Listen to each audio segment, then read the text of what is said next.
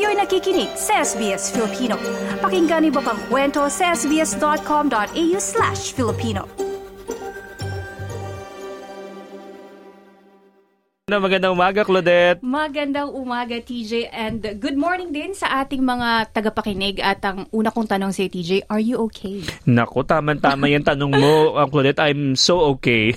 That's good to parang know. Napa, parang napaisip tuloy ako ng English na nagatagalog tayo. Bigla akong, no, kailangan pala English na anong Oo. sagot mo, no? Nako, tayo naman ay napakabuti talaga, lalo na ngayong araw na ito at malapit ng weekend, parang gusto mo uling magpahinga, no?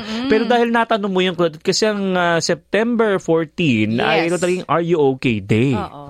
Di ba? Marami ka bang mga nakikita din? Nakik- Baka yung mga kababayan nakikita yung poster na yan or yung yellow, di ba? Tapos Yellow. na yung ah, Naka-bold yun. naka-bold na Oo. black yung Are You Okay Day. Eh marami nagtatanong, ah, ano ba to? Ito ba isang ah, pa- parang um, ah, ano ba ito? Parang charity work ba ito Mm-hmm. or ito ba isang campaign? Parang ang daming ganyan. Pero bago natin puntahan yun, ikaw Claudette, um, yung Are You Okay? Nakikita mo yan hindi lang kasi minsan sa work, 'di ba, madalas yan. Pero kahit sa ibang lugar may nakita mo yung mga poster na yan, 'di ba? Yes, kitang-kita lalo na sa social media talagang nakapaskil yung are you okay? So parang nag-wonder ka, ano ba ibig sabihin nito? Pero nalaman natin, since Mm. nag-work tayo dito sa SBS, na ito yung parang araw na dapat itanong natin sa ating mga kaibigan, mga kapamilya, kung kumusta sila. Oo. Kasi parang um, parang alamin natin kung ano yung mga pinagdadaanan nila. Kailangan natin silang makausap. At yun yung kailangan nating lahat. Lalo na kung tayo ay mig- migrante mula sa Pilipinas na kakalipat lang dito sa Australia na walang-wala tayong mga koneksyon at Mm-mm. nagsimulang muli. Di ba? Marami kasing pagkakataon na nalulungkot talaga lalo na yung- hindi lang yung mga bago din kahit minsan matagal na dito. That's right. Um, parang nakakaranas pa rin ng homesick. Ikaw ba Claudette, nung una mong dating dito, anong ah,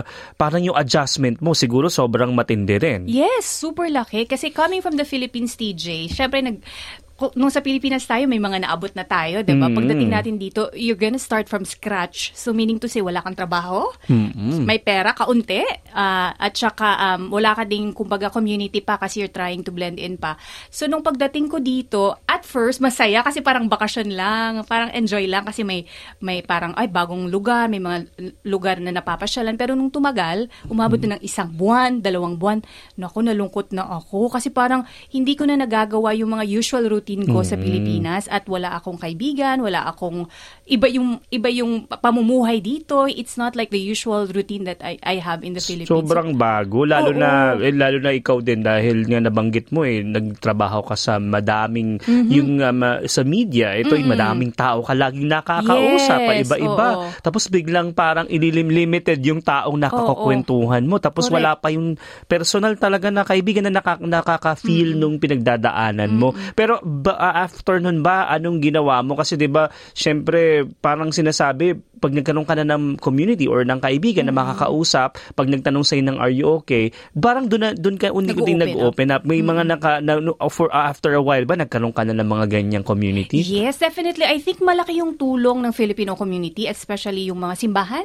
Mm. Kasi parang doon ako naka-establish ng um, yung feeling of belongingness na parang I belong. Kasi nga, syempre, iba yung kulay natin, iba yung ating lengguwahe. Parang ang hirap talaga makipag-connect sa ibang, ah, especially when you're starting kasi you're trying to build that, no? So parang nung nag, nakahanap kami ng church, parang it was really, really good for me to be able to share what I feel. Kasi parang ang luwag-luwag ng pakiramdam ko. Although I was living with my in-laws at that time, ma- mabait sila, walang question doon. Pero parang nabigla din ako sa mga amount of work na kailangan mong gawin dito. Like in terms of mga trabaho sa bahay, nasanay tayo sa Pilipinas, di ba, na meron tayong help. kasambahay. Oo, dito Mm. parang, oh, ikaw pala Ikaw lahat. Ikaw Tam- pala.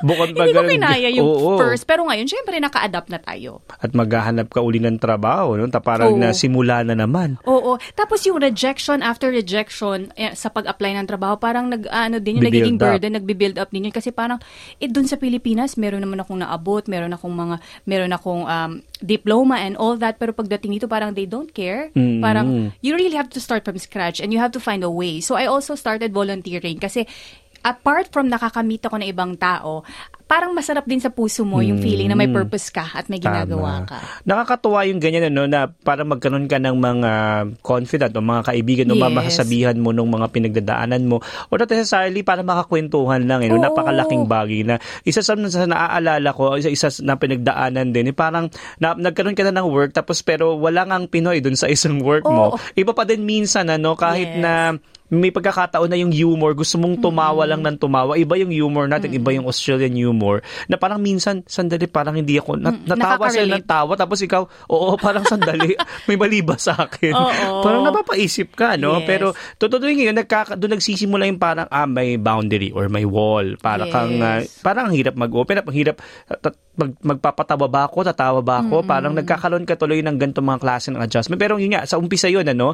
At ah, parang nakakatawa pa rin, kapag nagkaroon ka naman ng kaibigang Asian or ng Filipino na same culture, references, 'di ba? So doon ka nag-uunti-unti nag-open up. 'di ba? Ikaw ba marami ka na ngay- ngayon, syempre matagal na. Pero kahit paano may mga moments pa din na ikaw ay nalulungkot, 'di ba? Oo, actually nung um, before dumating yung aking um, son, TJ, parang medyo malungkot-lungkot kasi nga walang wala kang, you know, wala kang bata sa bahay. Oo. Pero nung nandun na siya, bumalik naman yung joy. Parang Yung saya. Yung saya kasi meron ng isang miyembro ng pamilya na, na nagbibigay saya sa iyo. So parang nawala na din and especially din dito sa workplace natin. Like tayo mga Hmm. Filipino. But it's not to say na ayaw nating makipag-reach out sa ibang Oo. mga um, culture. Of course, part of, syempre, sa ating pag ah, ah, paninirahan dito sa Australia, yung mag-reach out din tayo sa iba. Pero iba lang talaga yung feeling na parang naiintindihan mo yung mga Oo, kasama mas mo. comfortable ka, Komportable no? ka. Eh, nababanggit mo na yung Pilipinas, Claudette. Nagkaroon ka ng panayam sa isang uh, Mm-hmm. mental, so Mental Health Awareness Foundation. Si,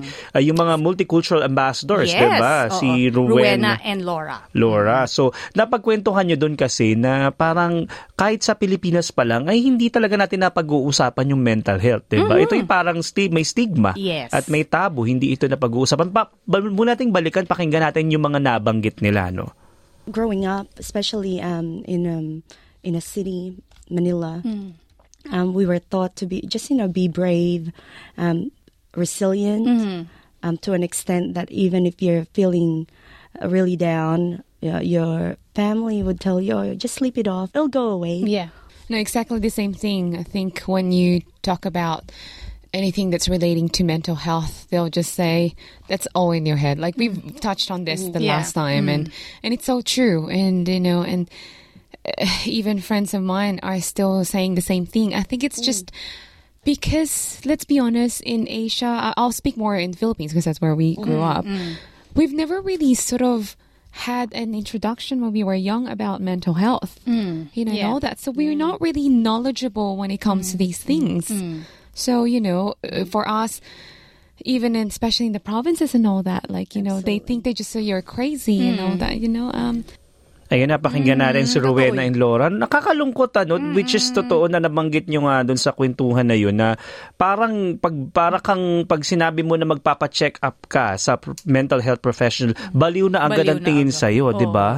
Yes. Parang parang hindi mo alam ngayon tuloy kung ikaw ba'y pupunta. At nabanggit doon ni Rowena at Laura na simula pagkabata hindi nga siya na-discuss. Walang walang nagkaro walang naging um, ah, parang part ng subject mo o That's part right. ng ng education mo na Oo. ito yung mahalaga at pwedeng pag-usapan. Correct. Kasi sa, sa naala, naalala ko, para nakafocus tayo sa ating educational system, para nakafocus tayo lang sa pag-aaral ng mga wika, yung gano'n, mga, iba't, mga maths, pero wala yung tungkol sa mental health. Oo. Pero ngayon nag-open up na din. Yun ang maganda, malaking Oo. bagay dahil nga ngayon ay medyo mas nagbukas na. Na napag-uusapan sa social media, isang malaking bagay yan ano, na, na, na, nabubukas. Pero para kasing na, na nangyari kasi sa atin dahil tayo na nabubuhay din sa, alimbawa, di ba, ang pagkain sa atin, minsan yung mga, mahi, mga kakababayan natin medyo naghihirap.